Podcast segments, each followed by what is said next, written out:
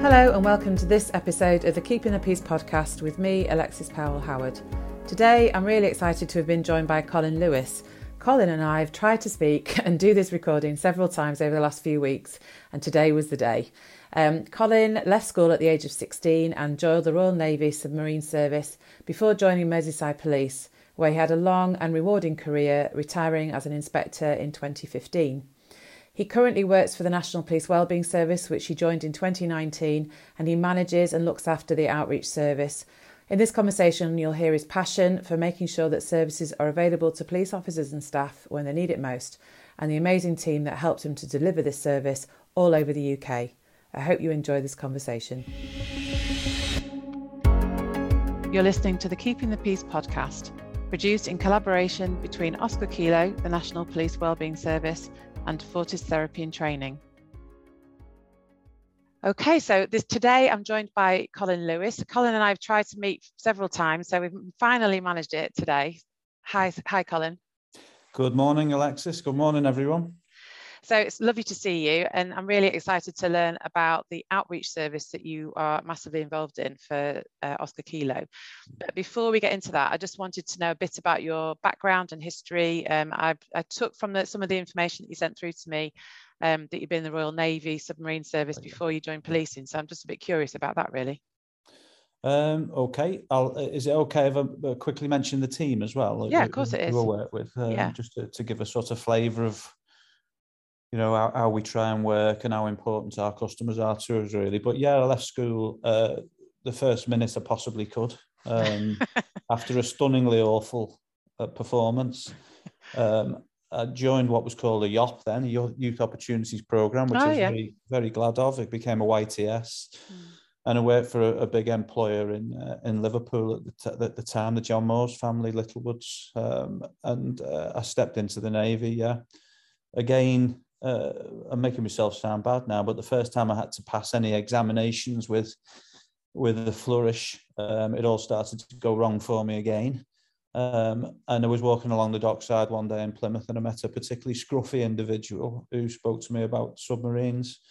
And uh, and within a very short space of time, had turned my head I went off to join them, and uh, really, I suppose that was my first foot in the door. Uh, uh, really responded well to the particular type of training, to the particular individuals, the camaraderie, etc. And had a fabulous six years or so with them. Um, left and joined Merseyside Police, uh, and again, um, really uh, sort of responded to uh, to the people I was working with, etc. And had a fabulous career with with Merseyside left uh, as an inspector, having seen all the normal types of things that you would expect a, a, a police officer to see over that period in and around a big city like Liverpool and all the mm. suburbs, particularly places like Knowsley.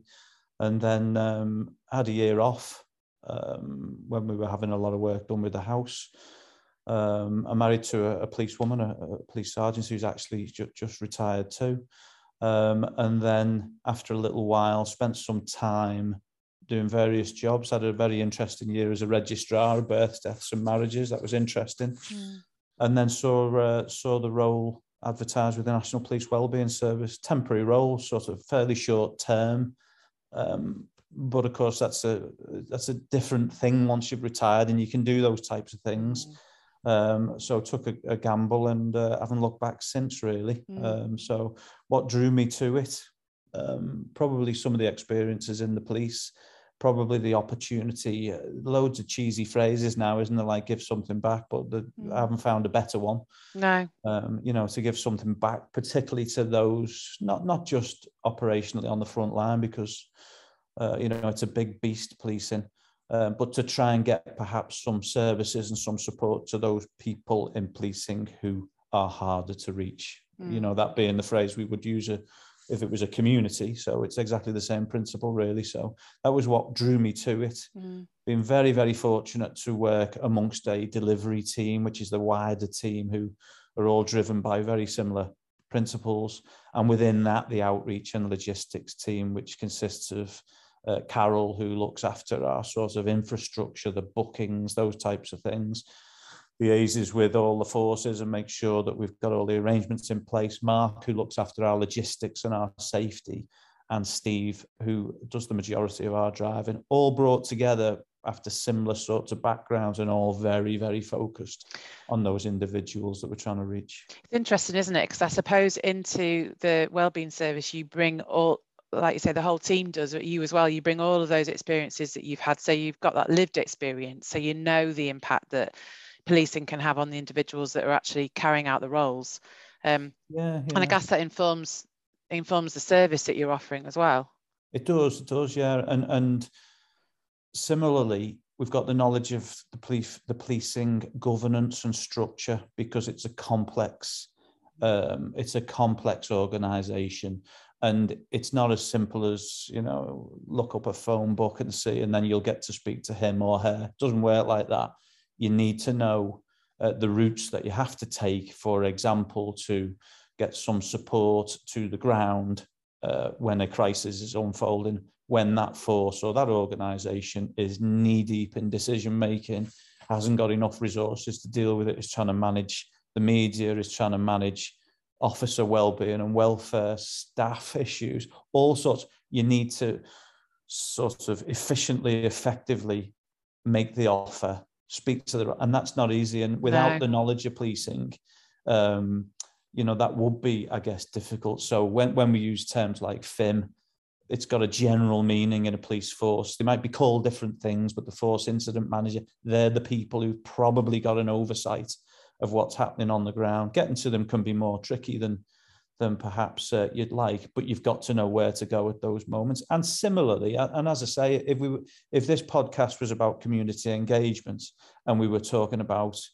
uh, engaging with the community and various communities, we would already have agreed that some of them are harder to get to than others. Some of them, for whatever reason, are harder to reach. Well, it's no different in policing. Mm. And, and it might be that the reasons are that they work really difficult shifts, or it might be that there's a particularly well defined um, culture and characteristic about that group of people, for, for example, custody, uh, or it might be um, that um, they work in a covert world. But the point is that there's lots of groups who are hard to get to. Um, and it doesn't always mean that they're not asking for help, by the way. Sometimes they are and they're desperate for it. Mm. But making that link can be tricky. And I guess that's really where the policing background of the team can be helpful. I think it's really fascinating that actually, because you know, when, when we are thinking about the police as a community and the hard to reach aspects, you, are absolutely right. In in any other, I mean, I'm sitting multi-agency meetings and in different meetings, you know, for local authorities and things. In every other in every other meeting, you do have those conversations about how do we how do we create something that is accessible? As you say it might not be that people aren't asking for help. It might just be that actually physically getting to help or knowing who the right people are to speak to or um, accessing it easily or readily is becomes there's a lot of barriers in the way to actually doing that. Yeah absolutely. Yeah and and the thing is it's never ending job because you know and obviously i'm I, i'm not a comms expert i'm not a media expert but if you, if you look at someone like me and you said right, we, we want to get message to people in the 50s who are do, in these circumstances, blah, blah, blah, blah. Right, okay, well, the modern media world would say, okay, well, social media is going to be big for us. Let's get it out there. Well, I'm not going to look at it. No. You know, that, that's me done for. If that if that's the if that's the the passage of information, that's me done for. So there's got to be something else. There's got to be another route. Now, a lot of the young, for example, response officers, they will be on social media, but do they look at our social media? Mm. I don't know, to be perfectly honest with you. Probably not a lot of them.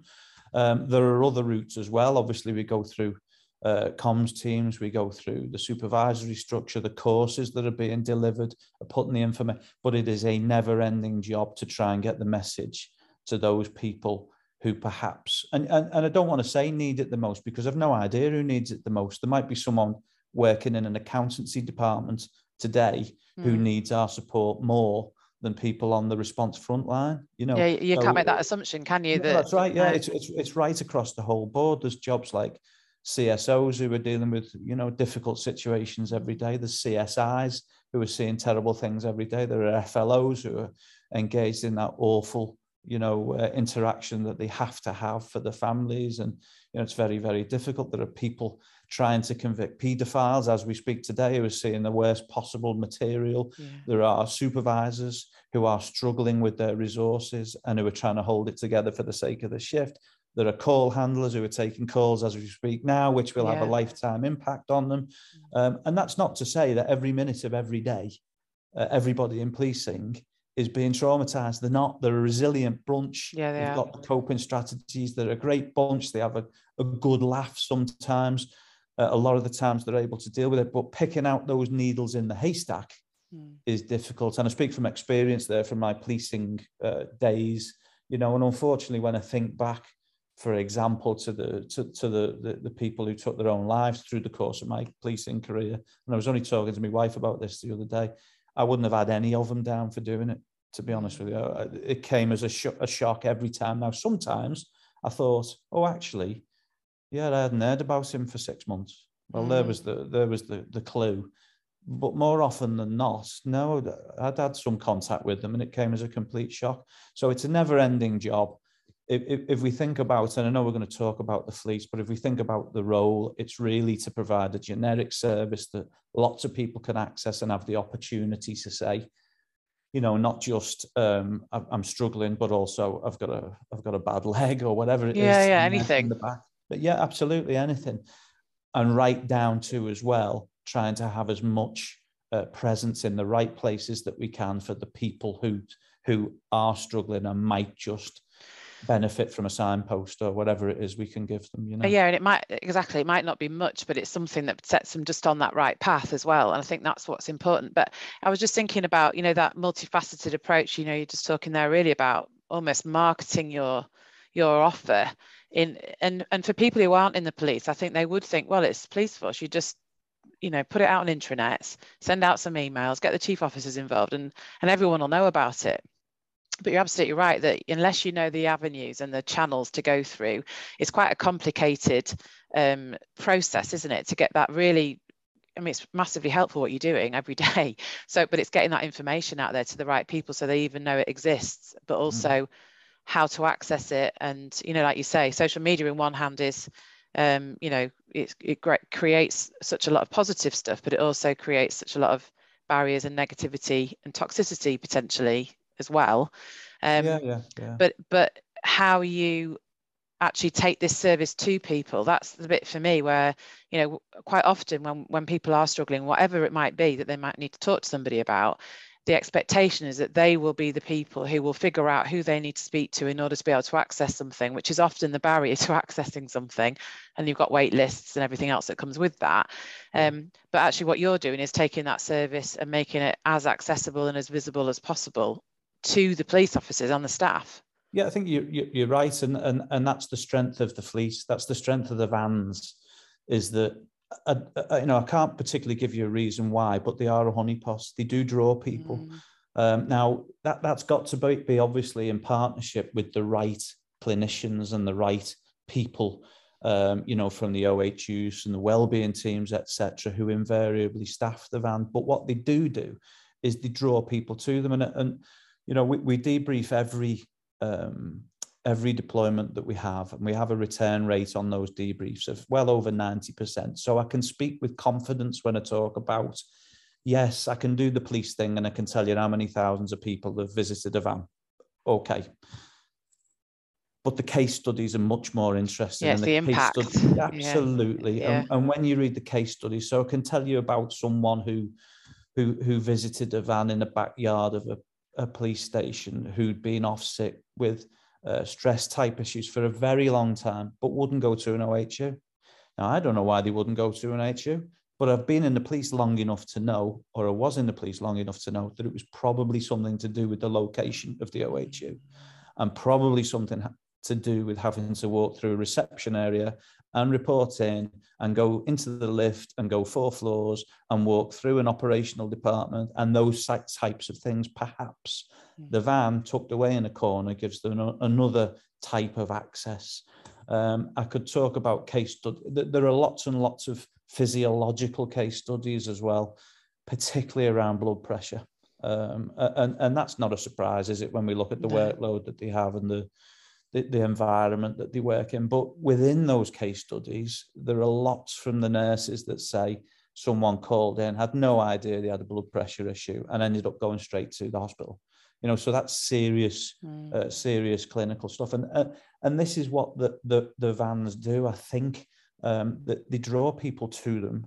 It may be that they just stop to, to, to pick up a packet of biscuits on the way past or some fruit or whatever it is. But the point is that it allows those professionals to have an interaction yeah. uh, with the individuals and perhaps individuals that they wouldn't normally that they wouldn't normally contact with. So, and, and when we can do it, uh, as in uh, the National Police Wellbeing Service, it's exactly the same principle. So, when uh, I'm thinking about during the lifting of restrictions, there were certain points in the lifting of restrictions where the demand was always going to be very, very you know, spike very sharply that weekend. So, for example, when they lifted the licensing restrictions and 40 million people want to go to the pub and let the hair down, well, all of those people still have to be policed by yeah. a group of people, a large proportion of whom had joined the police during or recently and haven't seen that nighttime economy demand.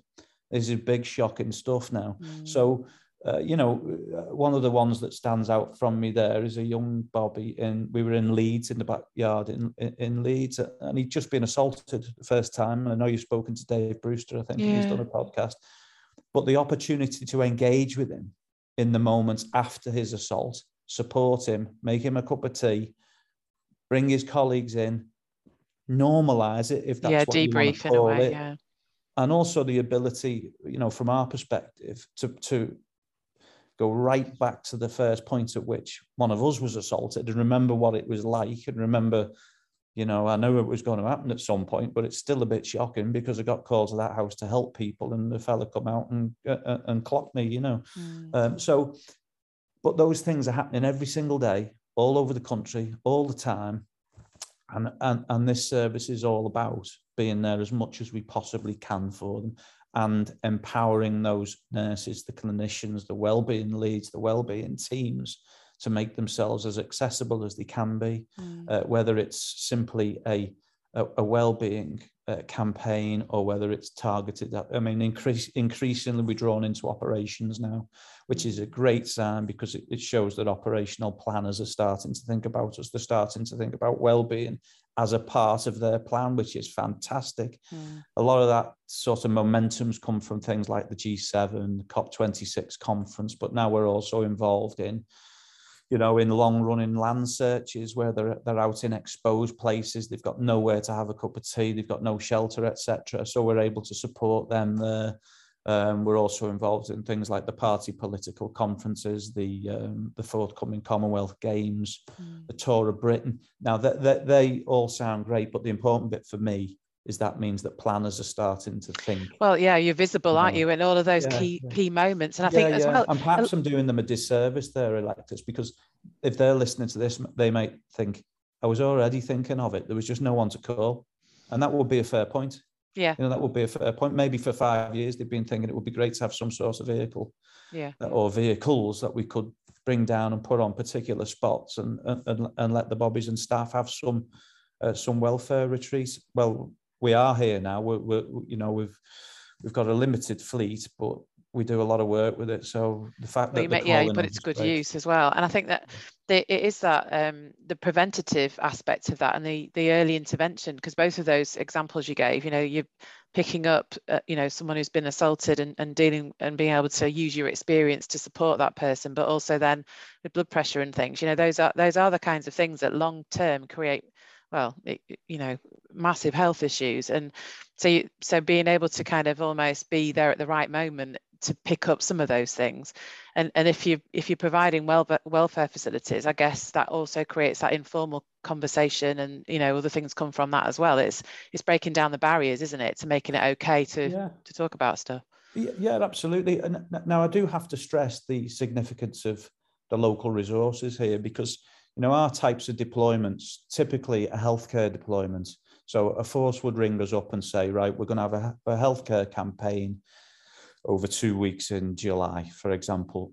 now, the, now we can provide the the van or vans. We can provide them with, um, you know, uh, some uh, some material. We can provide them with the equipment.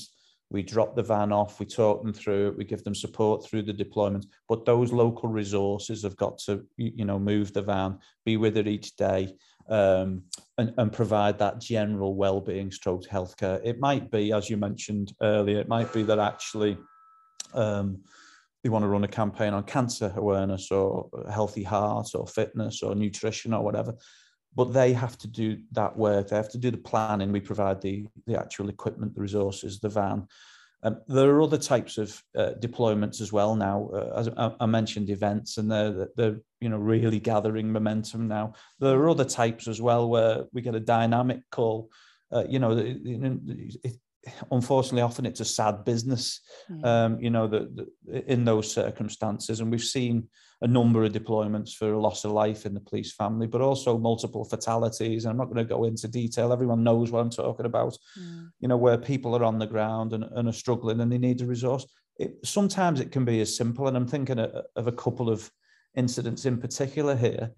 You know police officers are dealing csos csis they're dealing with something that's immensely difficult. They need to speak to each other. They need to have a conversation. They need to ring home and say, mm. I'm going to be two hours late. Uh, they need to have somewhere to have a sandwich. They need to do those things that we all take for granted. But set up right opposite them is the biggest media circus they've ever seen. And and and the, you know they're, they're worried about getting caught speaking. They're worried about you know perhaps smiling. They're worried about putting their hands in the pockets, all of those things. Um, and the vans can just give them, we turn it round, we face it away from everyone, we put a gazebo up, we give them somewhere private yeah. where they can do those things. They can charge the phone, they can ring the partner at home and say, listen, I'm really sorry, but I can't pick the kids up because I'm going to be here another four hours. It's all those things that are important in life. Um, but you know, perhaps no one really wants to hear about. But no, but it's a it's a res- it. it's a respite from the pressure, isn't it? And like you say, that media media scrutiny, I guess, which is what you, start to overthink everything you're doing because it, all it takes is a snapshot for it to be on the on the on the front page, and and that can be so damning, can't it? Yeah, but, absolutely. But there's also something about how you are um, collaborating with those local resources but there's also an ownership there too isn't there? It kind of works really well in in that you're you're not turning up um, with, with with the fleet and actually it, it's all about what you're providing. It's about collaboration and being able to you know create that opportunity across the forces. So it's not it's not being done to it's being done with. I think that's what really kind of struck me when you were saying that that you, you're looking for it to, to be something that's a blended approach between the two different aspects Oscar Kilo, absolutely. but also from the forces perspective as well. Yeah, absolutely. I mean, the, the, the three things that drive us really one is safety, because if you think about it, and again, this is something that goes on in the background that we we work every day on. But if you think about it, we've got vans going all over the UK all the time. So it's important that mm. my team are safe. And, and yeah. there's all that work that goes on with that, whether it's making sure the vans are serviced, making sure that the get the weekly check, making sure that the equipment's work, all that stuff. That's a big chunk uh, of work and it's ongoing all the time because it's the most important possible thing in our world. Then it's it's service. That's what it's all about. It's about mm. service, and you're right. It's all about partnership service. It's all about collaboration, about working with people. It's about empowering a nurse to provide a service that he or she couldn't otherwise provide. A well-being manager uh, to put a, a, campaign on, a, a comms team to use it as a backdrop to, to promote the, the force's commitment to, uh, to well-being. It's about driving up to, uh, you know, and I'm, I'm talking about real experiences, about driving along long, dirty tracks at four in the morning when the rain's horizontal and finding two officers who were stood at the scene of a terrible industrial accident and giving them the opportunity to get out of the rain and to charge the phone uh, and to you know perhaps do some what we used to call paperwork on the devices that, that, that they can do out of the rain. It's about all of those things and far, far more. And you're, you're absolutely right. The whole thing hinges or falls on people's ability, willingness, knowledge of us, you know, to work with us.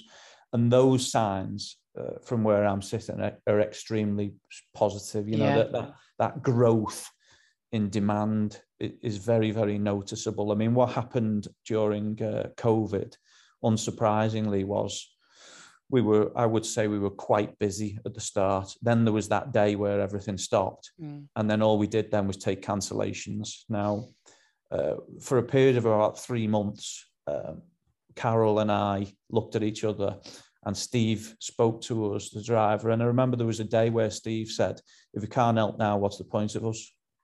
Yeah. And he was absolutely right. And that's how we felt about it. And then all of a sudden, there was a change um, because, and, and it wasn't related, but we were asked with the delivery team to run an antibody testing station by Public Health England. Never done anything like that before. We had nine working days uh, to put a, a, thousand people through. And it was at the time when everyone was a bit nervous because what's this virus thing, you know, and if I get it and take it home, is it going to hurt someone at home? And but this team of individuals, you know, stepped up and did this this antibody testing station, and it was almost like at that point, what happened was a whole new demand area emerged for us because all of a sudden, and as I say, unrelatedly, we started taking phone calls from the operational world. So previously it had mostly been well-being teams, OHU teams. Now that's re-emerging, but over the the following 18 months or so of COVID, the, the, the majority of the calls came from the operational world. And it was, uh, for example, we've got a demonstration against the restrictions in Bradford.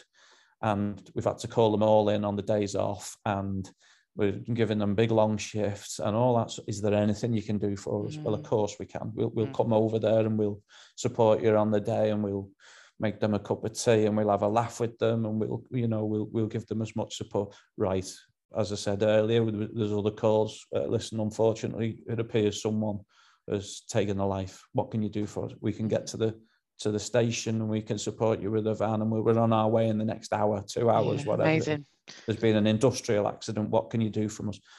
We've got a large scale disorder in Bristol and it's going to go on and on. What can you do for us? Well, we can get a van to you um, and we can leave a van with you. And if you want another van, you ring us and we'll come and get another van to you.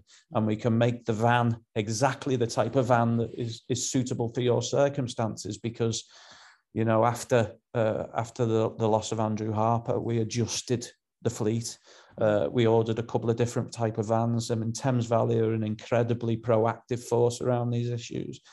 And their learning experience there helped us to adapt the fleet and order two new types of vans, which were perfect for things like Bristol. Mm. Um, you know, and there was another van. I mean, for example, out of uh, Thames Valley at that time, we learned that uh, they they they counsel something like 300, 400 people in the back of vans at, the, at that wow. time. So we ordered a van that provided a nice professional one-to-one space um, that was used for things like you know after a loss in the police family but also on the case studies that i mentioned alexis you see things coming back like um, what did you use the van for well i prayed in it mm. you know i mean uh, it, it, it, it's the it's the most fundamental of services that we can provide but at the, those moments where it's difficult for them they're the most important things that we can. We, are you literally? Have. I was just thinking, you're literally creating a space for whatever is yeah. needed yeah. at that time, yeah, aren't you? And it's and it's kind of it's a safe space, and that is, is so important when they're, as you describe all of those different incidences, they're all massively risky, potentially traumatic, but but very difficult to manage, and and often long shifts as well. So it is, yeah, yeah, it is. You're absolutely right, and you know, I love seeing a case study that says, you know, despite the dreadful circumstances, um, and we all wish it hadn't happened. Well, actually, what happened was um, a, a, sergeant was able to support a probationer in the back because there'd been a child murder. Mm. You know, so uh, using it when, when you think about it in those terms, this van, as you've just said, it stops being a well-being van yeah. It stops being. It's more, um, it's more than that, absolutely. Yeah, it becomes a safe space. It becomes somewhere where they can pray. It becomes somewhere where they can talk to each other. It becomes somewhere where a nurse can take blood pressure. It becomes somewhere where someone can get warm when they've been cold all night. Mm. Now, you know, we've got a long way to go, but as, as I said, the seeds are very, very strong. Uh, the demand continues to grow. We continue to see a real spread of types of requests. Mm. You know, the, the van is as likely to be getting used for a cholesterol check as it is to be getting used for a one-to-one, as it is for be getting used for a sergeant to give a little pep talk, as it is to be on the street corner providing a cup of tea for a group of bobbies mm. who've been on the feet a very long time. It, and, and I guess that's the that's the and I suppose really it's reflected in the team because the strength of the the strength of the vans are flexibility and the strength of the team is flexibility. Absolutely, it's the people that are, that are providing yeah, that, isn't I, it? I cannot tell you how often uh, those three individuals who work with me um, I've had to ask them, listen, we're going to need to stay, we're going to need to go. We've had a request in from here. I'm really sorry, everyone. I know we've had a long day, but we need to get a van to Plymouth now. Mm. Uh, we need to get a van on the way to Scotland now. We need, and I can honestly say I cannot think of one occasion where anyone's raised an eyebrow or said anything other than right, how are we going to do this? And, and that that flexibility of the fleet is mirrored in the flexibility of the team, and I asked also, an awful lot of them but because of the background as you alluded to mm. they understand what it means they understand that you know get getting that resource to that person those people at that point is important and it's important to them yeah.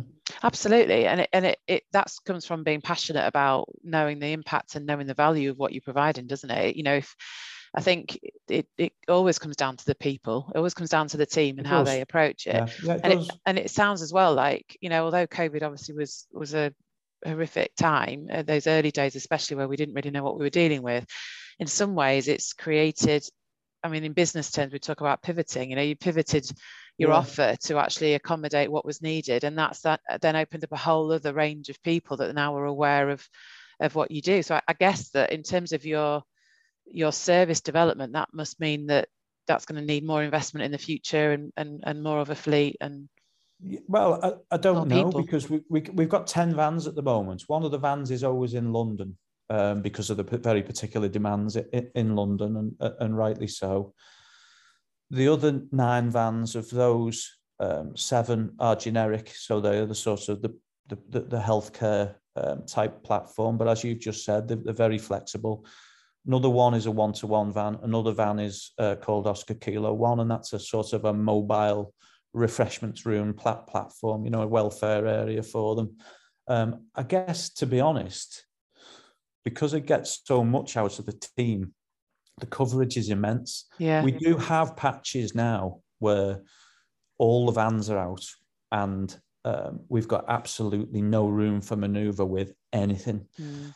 Um, and that's that those patches are increasing. So we, we are growing, the demand's growing, there's no doubt about it but the, the, there's plenty of time where I feel like we're operating at an absolute optimum level. And yeah. I say that as someone who was an inspector in Merseyside. I understand, you know, we're, we're pretty resilient people. We're not, oh, I'm really busy all the time, really, but no, I'm not. I, I try and get them some downtime where I can, if, if I need to, I'll boot two vans off the road and say stop because we've done too much driving and, yeah. and I don't want uh, any any risks on that front. So just stop and let's make sure everything's safe. And so we do have that ability to control. The, the, the output is very very high. I mentioned numbers. We we have a very simple uh, method for for uh, measuring how many people visit the van, and it's those old clickers, you know, through the gate. Oh, right, okay. So like one of them goes out on every single deployment, and they give us a very accurate number back. And that's all I can say, unless they're very, very creative and they're coming up with numbers like 283, um, then then I, have got a high level of trust in the numbers. And, you know, since we started counting, which is, uh, I don't know, July 19, something like that, you know, we, we, we know we've had about 40, we're coming up on, on about 40,000 visitors, not, not wow. visit, uh, sorry, visits, not visitors, because I don't know how many have come back that gives you an idea of the sort of the sort of numbers that they attract. That said, that said, the quality is just as important. So sometimes we will see a deployment that's come back from a, a force that um, has had a particularly large traumatic event, and it will say, "We had 12 people on that day. Thank you very much." Those 12 people were people who've been impacted and who yeah. you know, we're, we're very glad of the service we provide. As a result of those 12 visits, we've made two ongoing referrals and we've got another, you know, another long-term engage. So the quality is every bit as important as the mm. quantity, mm. uh, but we are able to do both. Um, you know, the, the, the vans have a very high footfall, so we have to look after them. You know, they start to look scruffy pretty quick because you've got you know, literally hundreds and thousands being used. Yeah, absolutely. They all seem to have a biro sticking out the back pocket, you know, and sit on our lovely seats and stuff like that. That some of them, I don't know what they've been walking in, but when they when they walk in the van, you know, the the floor's unrecognized. So that that sort of stuff yeah, in the background is important. Stuff, yeah. But we've just started refurbishing our first one, so um, you know, uh, so I'm grateful of that, and, um, and and it's a case of keeping those resources as long lasting and as fit for purpose as we can. Because as you've just said on a number of occasions, if we provide those sergeants, those supervisors, those you know planners with the resource, it's actually them who are creative. Yes, you know, them who say, and it's the debriefs that are important to us. And and there's lots of signs that that creativity you know is pay i mean i mean it's simple stuff this. So for example i banged on about the, the van hasn't got a toilet. Well if you've been on a, a crime scene for 12 hours you know what what are your priorities? Well i know what mine would be. Um, and with i'm sorry listeners you know i know i know that um, you don't want to hear this but uh, and uh, perhaps i should have said i know what most people should be. Um, however that can be difficult. Now i banged on about it I went down to a, a, a hostage negotiation um, incident a, a few uh, months ago in West Midlands. It was a late call out. It was uh, I arrived there, I don't know, eleven o'clock at night, something like that. The first thing I saw on the on the scene was Portaloo. Hmm. Now I can't tell you how pleasing that is to me. Yeah. I spoke to the individual. I said, "How long's that been here?" He said, "Oh, they sent it within a couple of hours. They knew it was going to be, you know, a, a long-standing scene, so they said."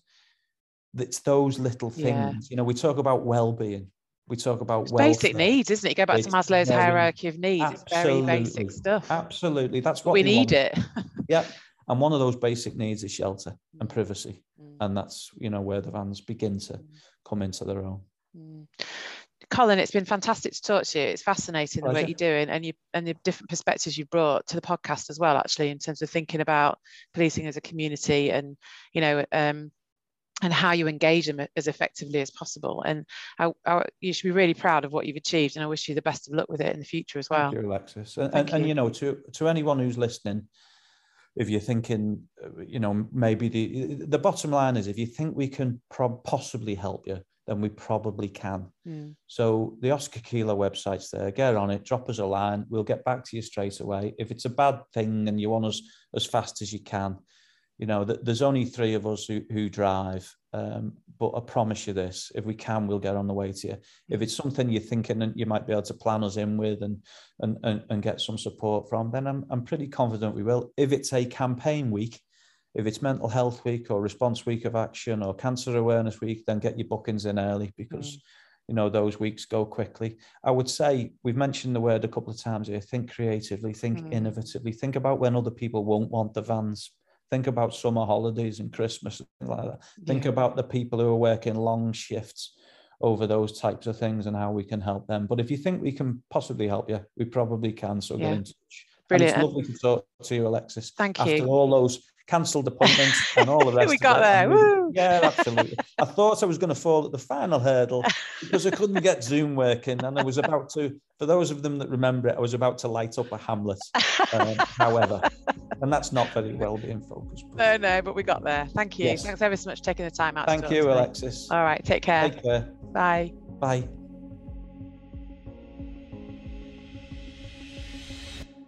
Thank you for listening to the Keeping the Peace podcast.